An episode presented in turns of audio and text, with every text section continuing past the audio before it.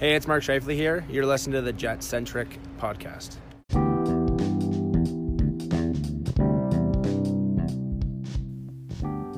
Hey there, Winnipeg Jets fans. Welcome back to the Jet Centric podcast. This is episode 63. My name is AJ, one of your hosts. And in this episode, um, I do a little interview with Murat Ates from The Athletic. We did a live stream on uh, Periscope slash Twitter.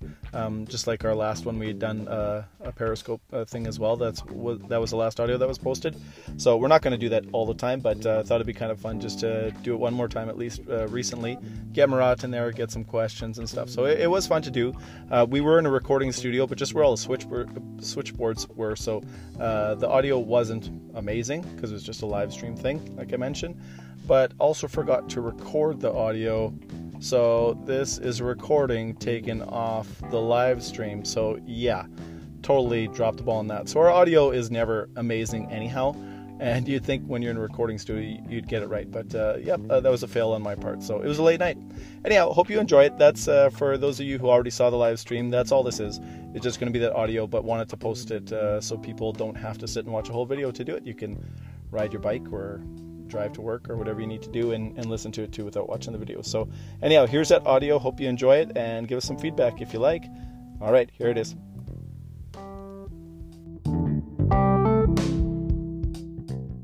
All right, sorry we're a little late to start. My name is AJ. This is Jet Centric Podcast. I'm here with Murat from uh, The Athletic, and we're going to do a little live stream video for you. Hopefully, you guys will add some stuff. Oh, there we go. People are joining. Okay, we can see you now.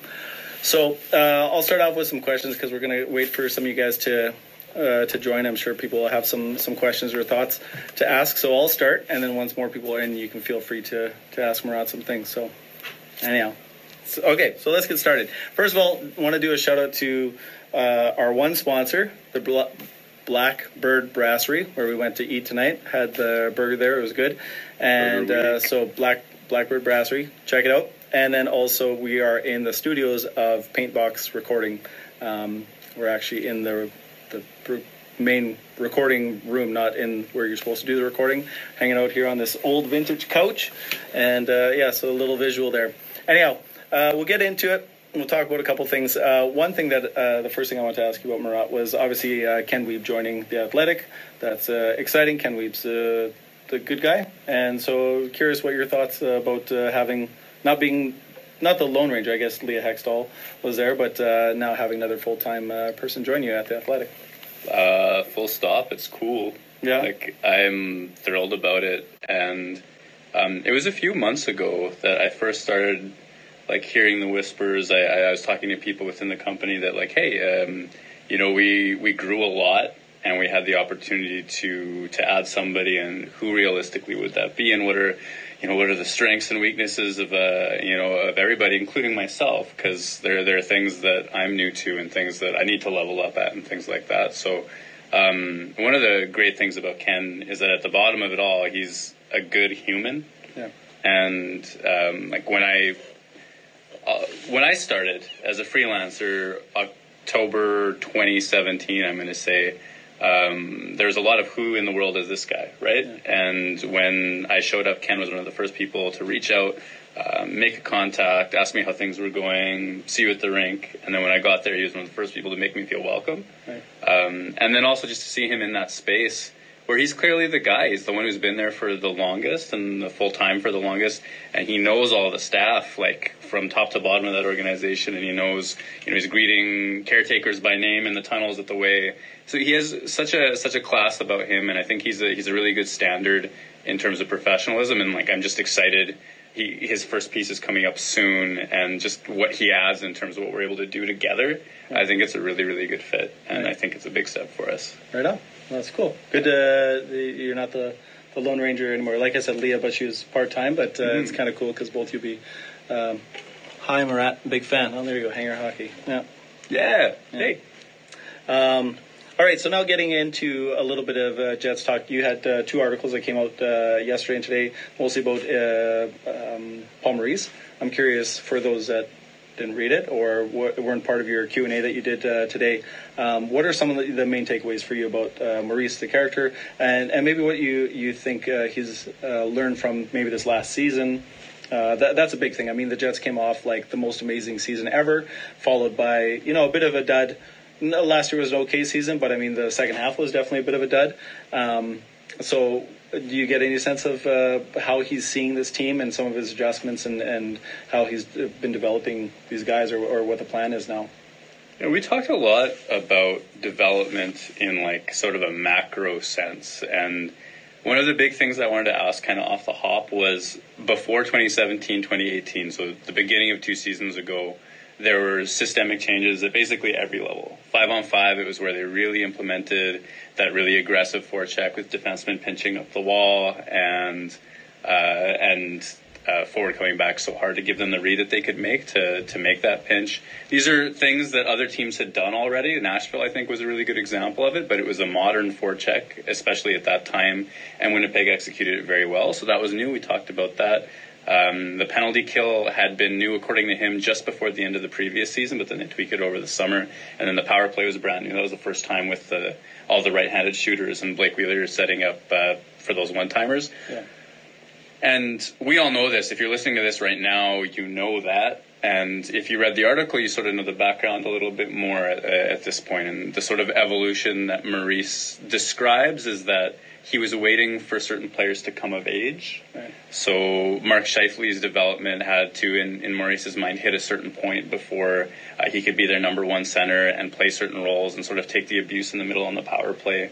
Um, Adam Lowry had to come of age and become actually capable of driving and and controlling possession because he gave a lot of minutes to Adam Lowry before Adam Lowry controlled play at all, right? I mean, like in Lowry's early seasons, you know, well below 50% shot attempts and all those sorts of things that you look at. Yeah. So finding out why, it was kind of a big part. And it was good to hear him talk about it. It gave Maurice a lot of time to speak. It was very engaging. Yeah. And where can people find that? oh, yeah. Well, at theathletic.com. Plug it, plug it a bit. Yeah. I, uh, hi, I'm Murat, right? at, at theathletic.com. And um, the the conversation we had lasted an hour. He gave me a lot of time. Right. It was a great sit down. He detailed things at length, and then in terms of turning that into the Q and A's that went up yesterday and today, I trimmed it for certain things, but otherwise left him intact so you could hear his context and you can choose where you agree with him and you can choose where you don't agree with him. Yeah. Um, uh, but his reasoning and his philosophical approach and all those sorts of things, it's, it's good reading, flat out. And I mean, obviously, my name's behind the piece, so I want you to think it's good reading. But Yeah. when Maurice speaks, it's interesting. And uh, yeah, so it was, it was a great thing. It was one of the things I was happiest to do.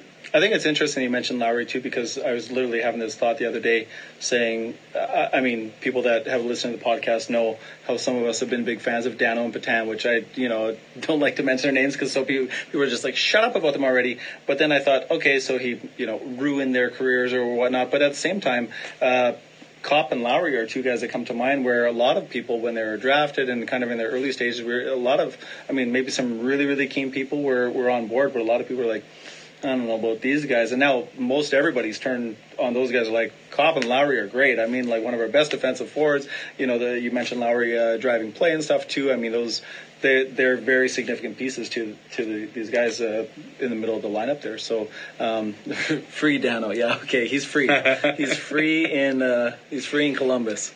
Uh, uh, Ryan just joined us. Uh, he, he'll get a kick out of this. Okay, so that's about the the Maurice stuff. Now, want to get obviously uh, people want to hear about Laine. Literally, uh, if you could say anyone wrote the book on Laine, it's you. you uh, when you went to the Finland trip, you wrote a nice long article uh, about him. You know about Laine probably is as good as anyone.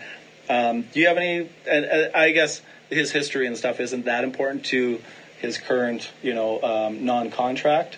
But I'm curious with him and Connor too. Obviously, they're both RFAs. They're both uh, haven't signed. There's a whole bunch of high-quality RFAs. I'm curious if you have any hot takes about that and where you see them going. Um, you know, people have talked about long-term bridge, all those kind of things. Whether they want out, I don't know if you want to comment or somebody wants to ask a question about that. But also, and we talked about this before we started recording, how maybe the CBA is uh, playing into this. I mean, some of these RFAs, literally, if they wait till after September 15th, if they know the NHLPA is going to opt out or not opt out, they know that they have one left, one year left um, before uh, there's a potential lockout, or three years left. Right? So that's going to change how they load a contract, how they uh, structure bonuses, and all that. So curious if you think that that might also be part of it, besides the waiting for Marner to to drop and set the market, right? So Laine, Connor, RFAs, market drop, CBA. There you go. There's there's that's one simple Let's talk, question. eh? It's a very easy question. Just answer that simple question, Murat. Is yes or no? Yeah.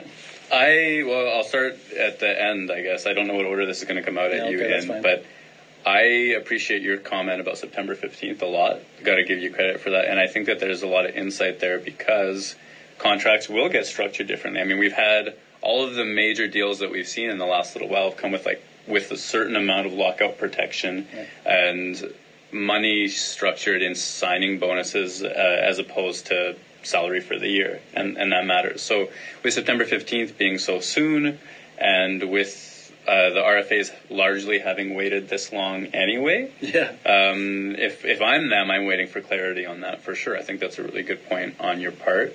Um, I would imagine, without ever being certain, that the players have a general sense of how they're going to vote on this, right?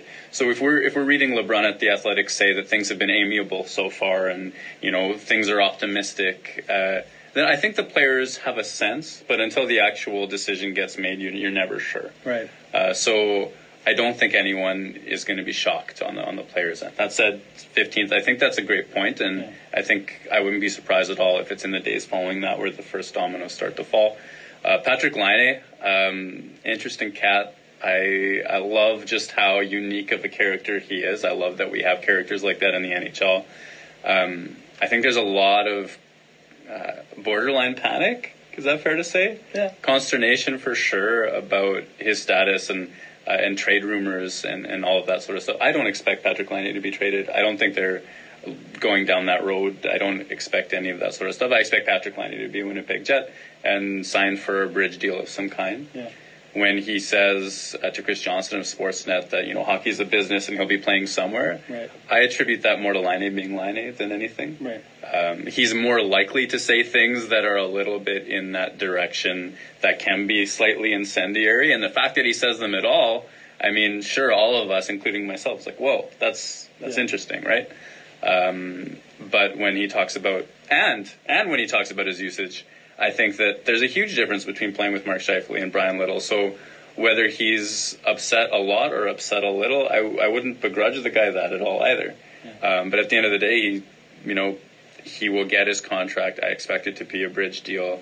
Uh, I expect him to return to impressive goal scoring totals and, and get better as a player as well, and then cash in.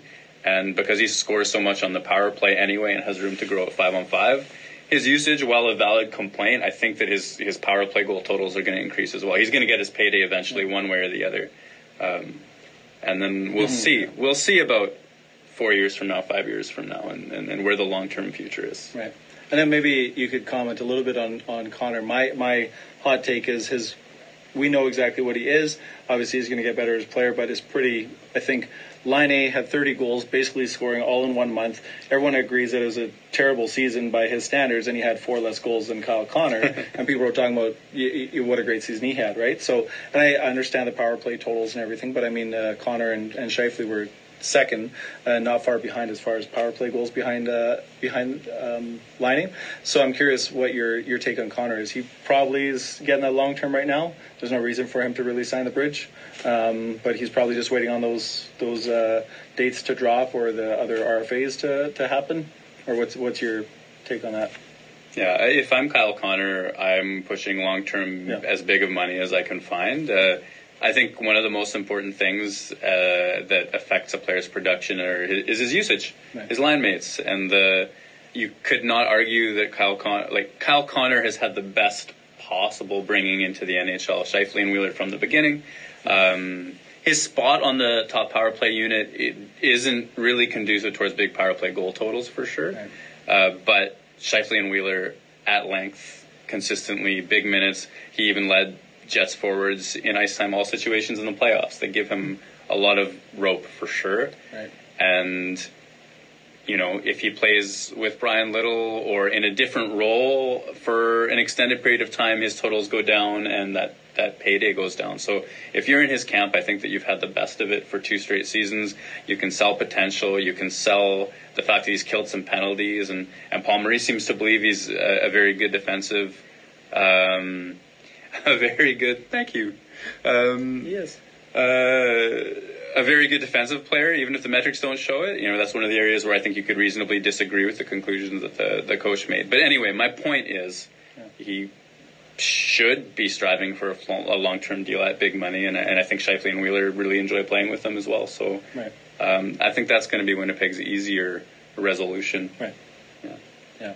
Um, now, ta- uh, talking about that and him playing with Scheifele and Wheeler, I know Ryan had asked before, just kind of in the messaging, um, if you think that finally we get to see Scheifele and Wheeler split up. I mean, for those who aren't aware, we talked about this literally a year ago before the last season or whatever it was. And after coming off of such an amazing season, we were saying spread out the talent would be a great idea. We're still pushing for that. Do you think we actually get to see this? Because when you used to talk about your lineups, you'd always have them together, not because that was necessarily your preference, but you just knew that's what Maurice was going to do. And you were right. That is what he did. So you were right to kind of assume that, and the rest would work around that. Do you think this is a year, especially after the second half of last season, those guys kind of uh, dropping off a bit um, um, overall? Do you think we finally get to see those guys split up, or are they still glued together?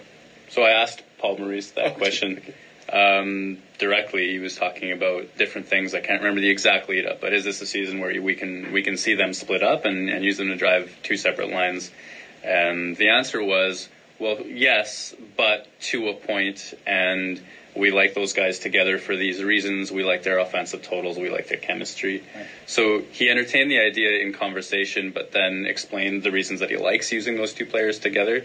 So my read is that no, we're not going to see that split, or if we do, it's going to be very temporary. And then to hear Scheifele speak today and to hear um, sort of what this dialogue is like, Yeah. I don't expect that, that that law of Jets roster building to be broken this particular season as much as we advocate for it.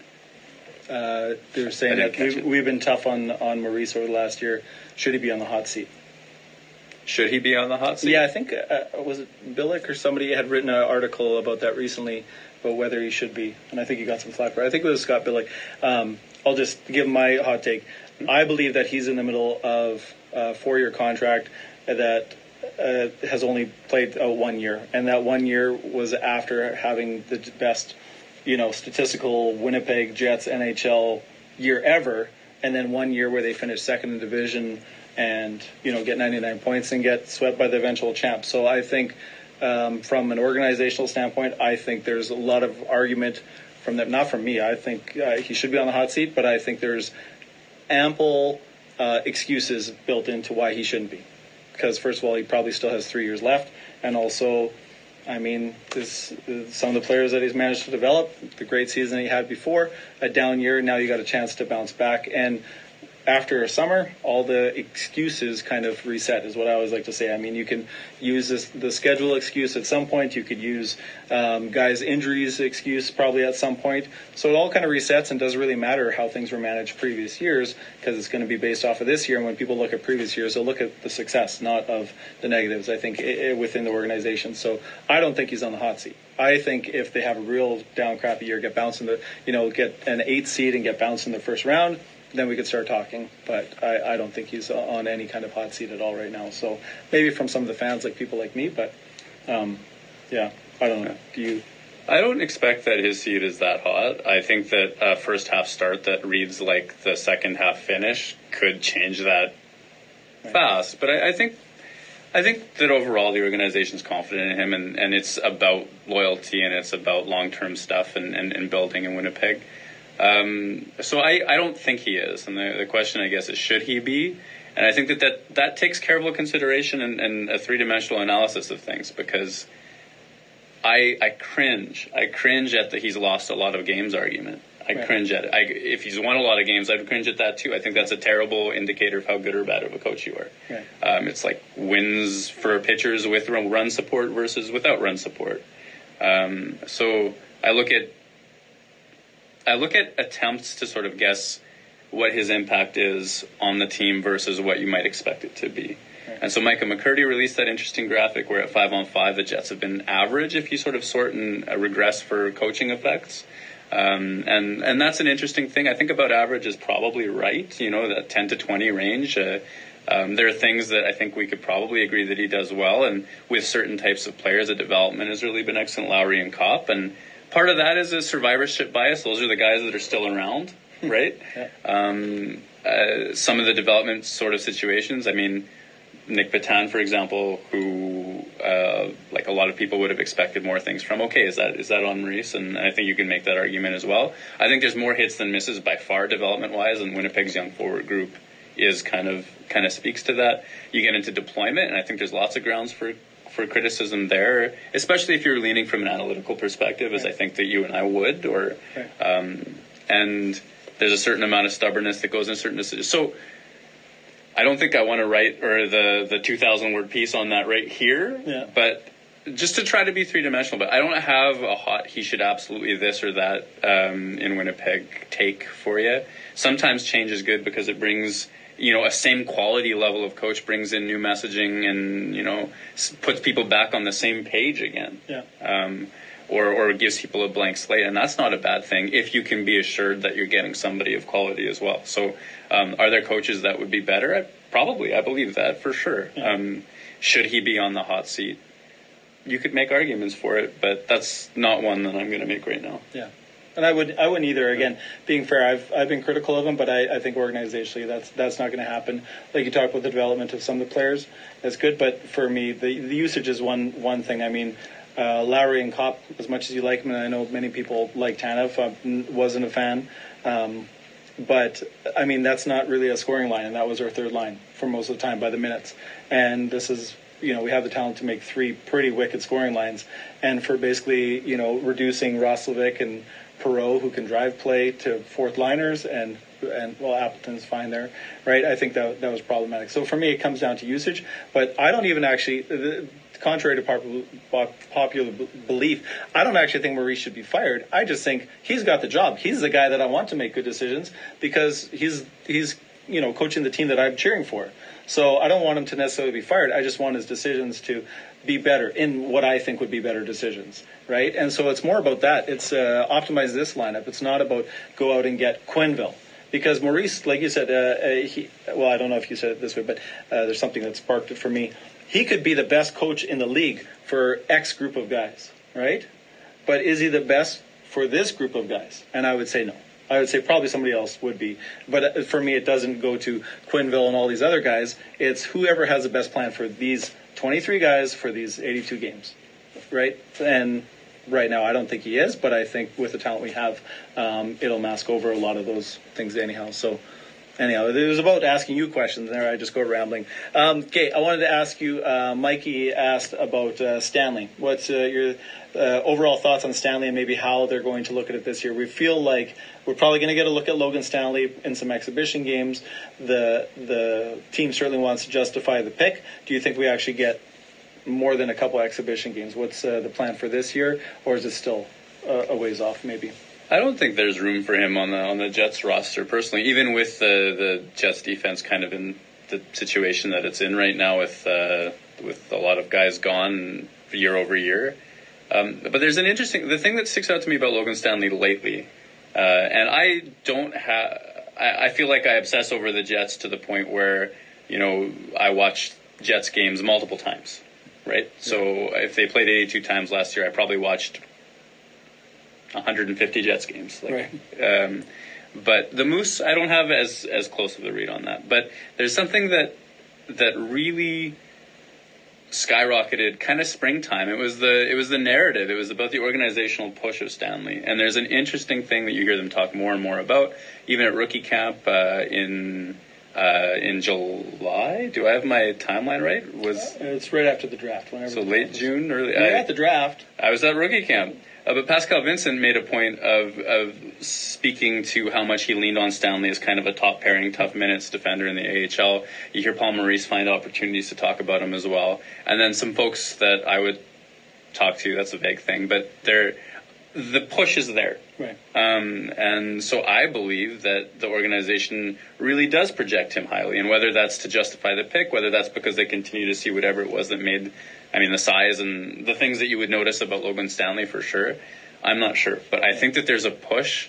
Uh, I still think that his best case scenario is is uh, big minutes in the AHL for the Moose, and if he excels with those, then uh, then continue the next path of his development. Because I mean, you can't teach certain things that he can do, Right. uh, but I don't think that there's any reason to think that he would supplant uh, a Niku or a Poolman or uh, a Beaulieu or a, or a Pionk or, or someone like that. Right.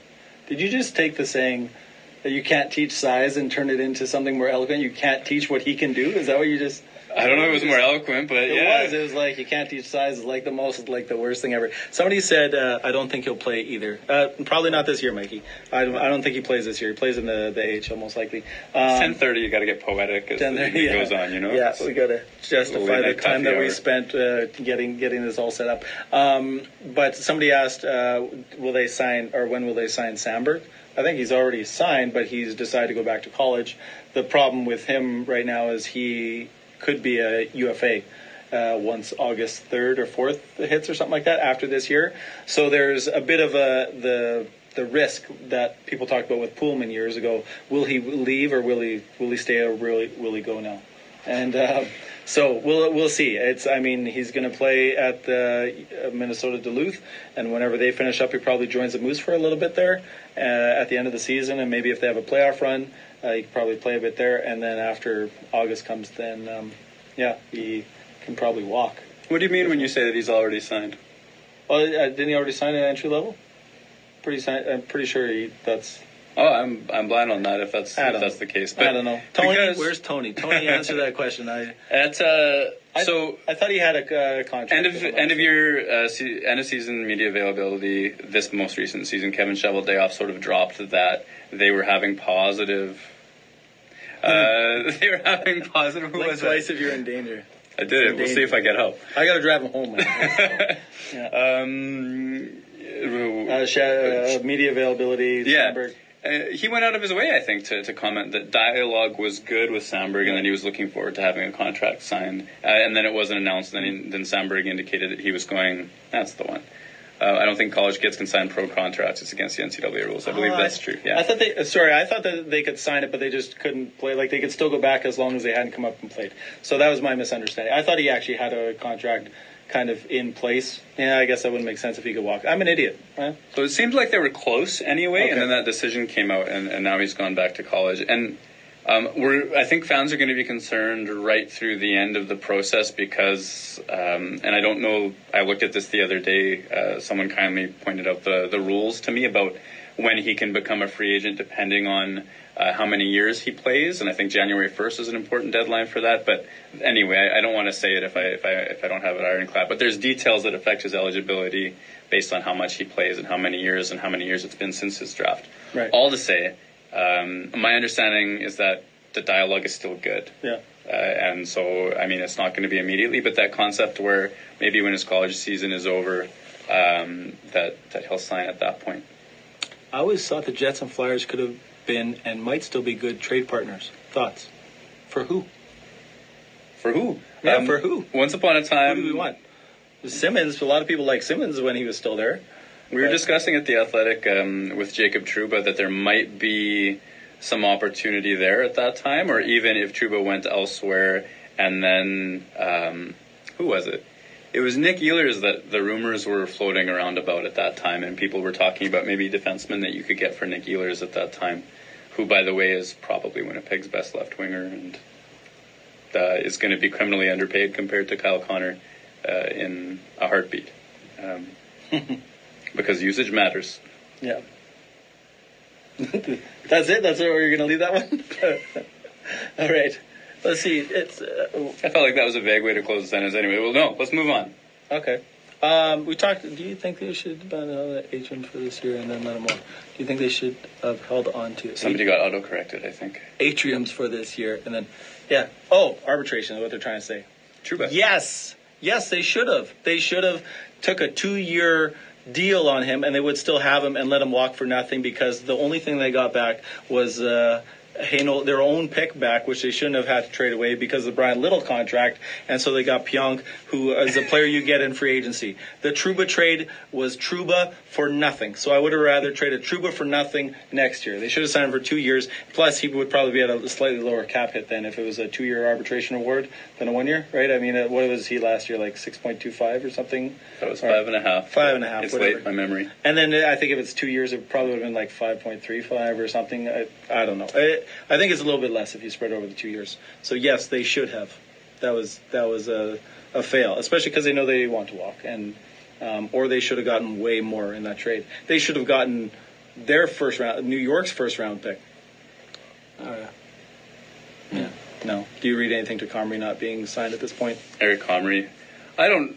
I don't really know. I, I think so. We had a Q and A at the Athletic today, and one of the things I remember was Comrie being asked uh, about, and and Ken suggested that. Well, I mean, it does kind of make sense that he'd be at towards the end of their priority list, given that Kyle Connor and Patrick Laine, and I mean Josh Morrissey, even though he's uh, still has time on his contract left, I'm sure is, is is a more important and pressing conversation, just in case they can get it done before this season, Yeah. um, than Eric Comrie, which is unfortunate for Comrie, who has his own ambitions and is certainly a good human being. But um, so no, I, I don't I don't panic on that necessarily.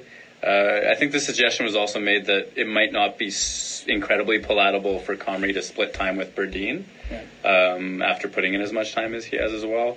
Still, I mean, whether I, I still expect him to be a moose, even if even if he doesn't e- end up that way. Um, I think it's going to be okay with respect to that one. I think Berdin's the future in in net for Winnipeg, and even then, it's tough to project goaltenders that far out. Yeah. Um, so I think resolution will come, and the worst case scenario isn't awful either. Right. Yeah. Um, now, the one thing that I wanted to talk about, and there'll probably be some question about, was we we talking about Stanley and Samberg, and you just mentioned Morrissey, but just the defensive core that they are weaker without Trouba for sure. I mean, Myers is a loss of sorts, but I feel like the other players coming up, if they get used uh, right, can definitely cover over whatever he was. Um, was not a huge fan personally.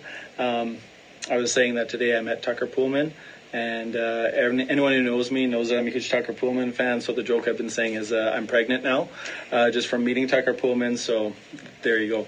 Um, but anyway, I think those guys can cover over. But just a decor now without uh, Trouba there and sort of an obvious. You have your obvious one too, but how do you think they get deployed?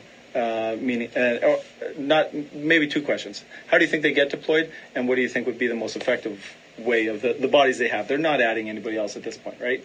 So, so. no. Okay, so they're not adding anything.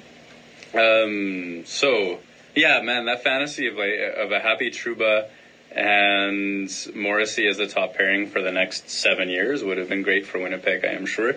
Um, how do how do they get used? I think Morrissey's the anchor on one, one pairing, and, and Dustin Byfuglien's the anchor on another pairing, and both those pairings get run hard. Right. And yeah, but congratulations. Yeah, thank you. Um, And uh, that's one of the things that I asked Paul Maurice about as well, and he seemed to indicate that that was the case. He sees Pionk as a as a top four defenseman, so as a right side defenseman, I assume that that means he plays with Josh Morrissey, and then Dustin Byfuglien gets.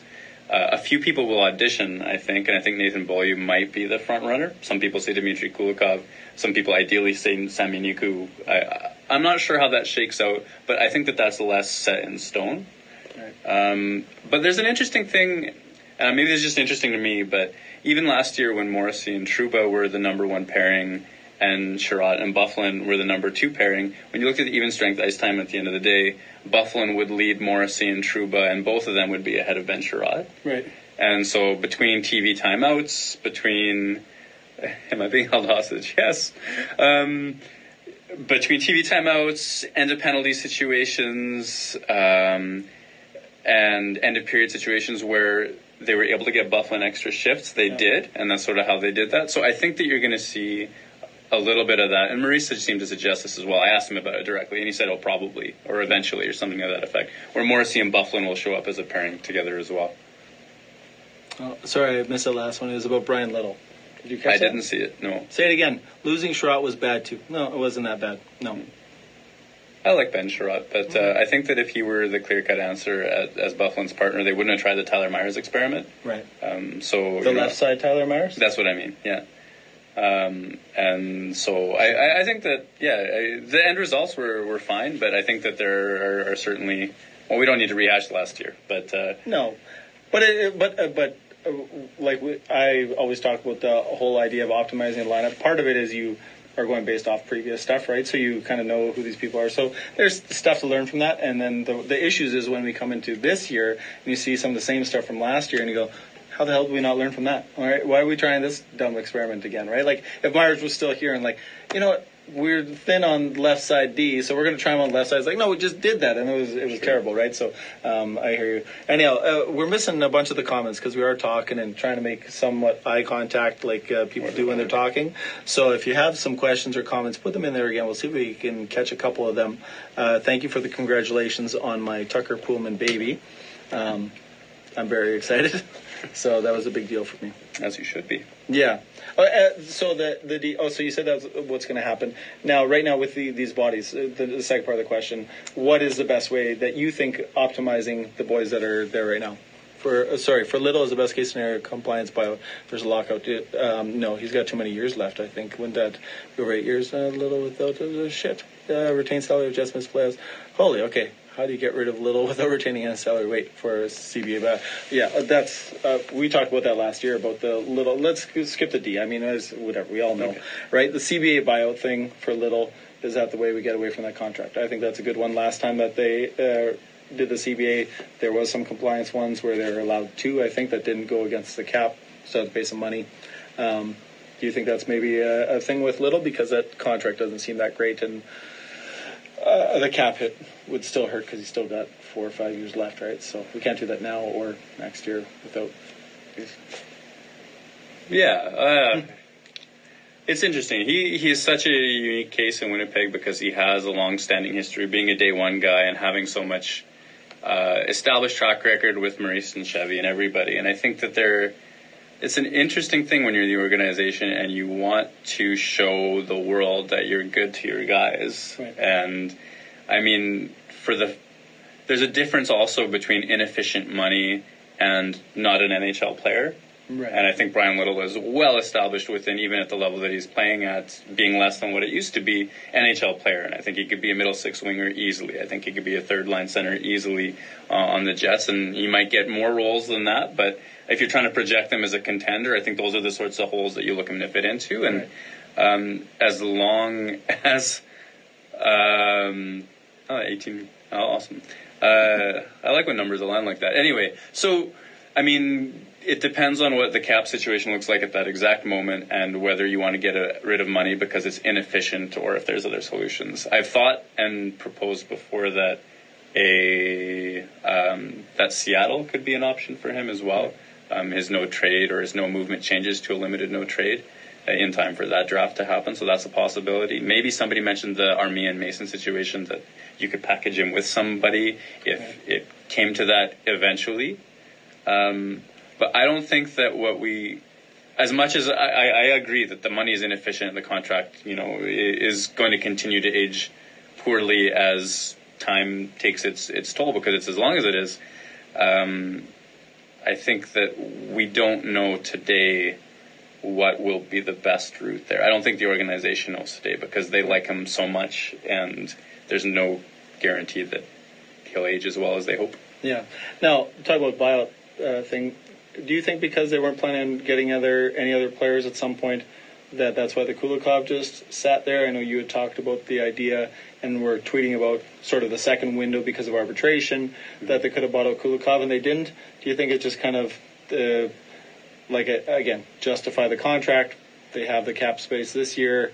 Uh, they're not really going to gain cap space just to give that to Laine and Connor because they probably still have enough anyhow to do those deals. So there's not really a point to it. They just continue to have depth. Or what do you think kind of happened there and why that what seemed to make a lot of sense didn't happen? At some point, it just kind of stopped making any sense. My current my it. current read on it is that they entertained it well, or sorry, the the timing was such that had Ben Chiarot signed as a Winnipeg Jet because they were having that those negotiations right, and they were in on him for similar, but I think a little bit less uh, than what Montreal gave Ben. Right. Um, that uh, that had they signed Chiarot, then Kulikov was a safety valve. Right. You buy him out and you get the immediate savings that sort of compensates for the Chiarot money, and then you're in the same situation that you are now. Just Chiarot plays where Kulikov would have. Right. Um, but with Chiarot taking a better deal in Montreal, then it's well, what are we going to do? And given the roster that they have, they need bodies and they need somebody that they made a bet on at one point, and they're going to. It's tough to bet on full health and great performance after back injuries and troubled performance. I think, Yeah. but they need somebody and to run other players and then have and buy him out and then have cap hit next year Right. is uh, is a, I think that just became less palatable. That's my current read on the situation because I, I sincerely believe that there was a point at which it was possible. Right. I'll just say the thing about Ben Chiarot. I said it wasn't a big deal that he is intimidated by 55 and 26. Could lose the room fast. Hmm, that's uh, that's Scott Campbell. You definitely want to take that one. Is it possible Maurice is intimidated by 55 and 26? Could lose the room fast. Okay, I'll just say my one thing about Ben Chiarot. He uh, grew a lot in his time here. One of the best looking Jets, not the best looking Jet, um, but I just wasn't a fan because I thought that there was better players that could have played with Buff right away. And I mean, sometimes when like players aren't that great, and then they get great, then they people get like coaches get credit, the players get credit, but sometimes there's already somebody that's already good enough that you could put in those spots. And I mean, by the end of the season, Maurice was talking about maybe when everybody's healthy, um, Niku doesn't come back out of the lineup, right? That was that was something that was said, and I go, Niku played a total of what 50, 60 games total in NHL and AHL and was healthy all season. He had 20, you know, games in the press box or just moving up and down, right? And like, so at the end of the season, you realize that he's capable. It's like he literally could have been playing all this time anyhow, instead of, and not instead of Ben Straub, because I know obviously he's making more money and sometimes contracts di- dictate stuff. But um, I just wasn't a fan because it seems to push better players and our players too, guys that you've even drafted, right? Uh, not just free agent guys. So that was my take on Ben Chiarot. He was, eh, he was okay, but took someone else's job. Okay, so Scott asked the question about uh, Maurice intimidated by Scheifele and, and Wheeler and maybe their power in the room. I mean, they got the letters on on them, and some of them seem to. I, I I don't I don't know. Uh, I I don't see anything that speaks to me as evidence that that's the case. Like I, um, if it were the case, it would be very weird and difficult, and I don't understand how that dynamic would sustain itself. Like Right. somebody would have to go, I think, because I mean the coach should coach and the player should play, and I mean I believe in input and feedback, but the idea of intimidation, like was like Scott suggested, I, I I mean. I've never been a player in an NHL room, but that just does not strike me as a situation that works. And, Yeah. and at the same time, yeah, I don't see. I mean, I guess the evidence that you would point to if you believed in that was the fact that 55 and 26 never split. right. Um, but I mean, Maurice calmly articulates why he thinks they're a good idea. Is that because of you know? So I don't expect that's the case. But if it were somehow the case, that would be pretty bad. That's, I think I think maybe part of that too, though, is from the fact that I think Maurice has talked about this before, where he talks about like the room and the guys and and the uh, all that, and he's almost like it's theirs to kind of create that. I don't think he's got his fingers in there all the time trying to make the room. So if those guys have it and they have the respect of everyone else, maybe at some point he's like, okay, if I just have them, then that's good. Do you buy the room at Jets or Shopping Lining? Uh, no, we don't buy that room. Do we? I don't expect it. No. I mean, everybody's for sale, right? Gretzky got traded, but it has to be the right deal. I don't think anybody's offering the Jets a, a deal that can replace a, you know, potential 50 goal scorer. So, who's that? Who's our first day on Periscope? Welcome. First day on Periscope. Welcome to Periscope, Yeah, there you go. Olivia's World That was kind of a funny notification. I don't know why we know that, but that's great. Well, That's what it is. So, um, anybody else have any other questions, or is there anything that we didn't cover? I know I kind of skipped over the the preferable D scenario. Maybe we could kind of just revisit that quickly. Your your, your D pairs. What's you think uh, the best usage? Just names and numbers or whatever. you put Morrissey on one pairing and Byfuglien on another and pray. Like uh, that I mean that's dark and, and, and dry, but I, I think that there are two clear cut solutions in the top four and everybody else is a question mark. And Right. maybe it's about giving meaningful time and, and running rotating people through that and looking for chemistry and looking for ways to survive.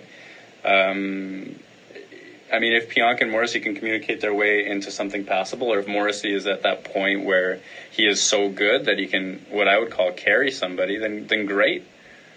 Um, mufflers I don't, I don't I don't think I don't think they will. Uh, just looking at that question, no, they're not going to. doesn't to. seem likely. Yeah. Um, Yeah.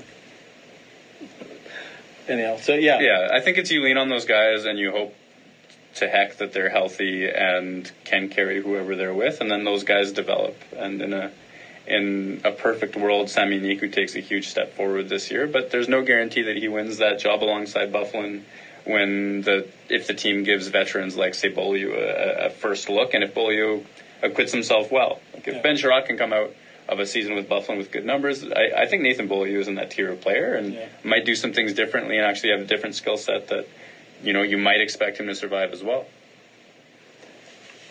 You guys need Bartcat. You guys need veteran heart and grit. Damn, Andrew MacDonald. He will shore up any holes at D. Uh, Yeah. I generally use and, Andy McDonald as I think the.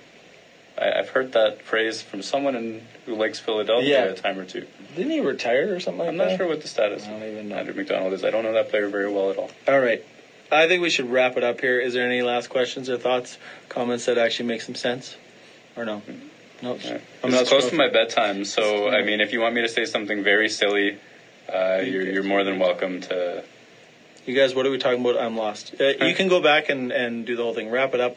Always, yeah. Good idea, Mac. Thank All you right. for that. All right. Well, Murat, thanks so much for doing this. It was fun. Hopefully, you guys enjoyed it. We'll uh, maybe eventually post the audio too. Is AJ going to tuck you in? No, AJ's not going to tuck him in. Uh, just drive him home. You. Thanks for thinking about my comfort, though. And whoever commented on the jersey, uh, thank you for that. It's uh, Germany. So, anyhow, that's it. See y'all.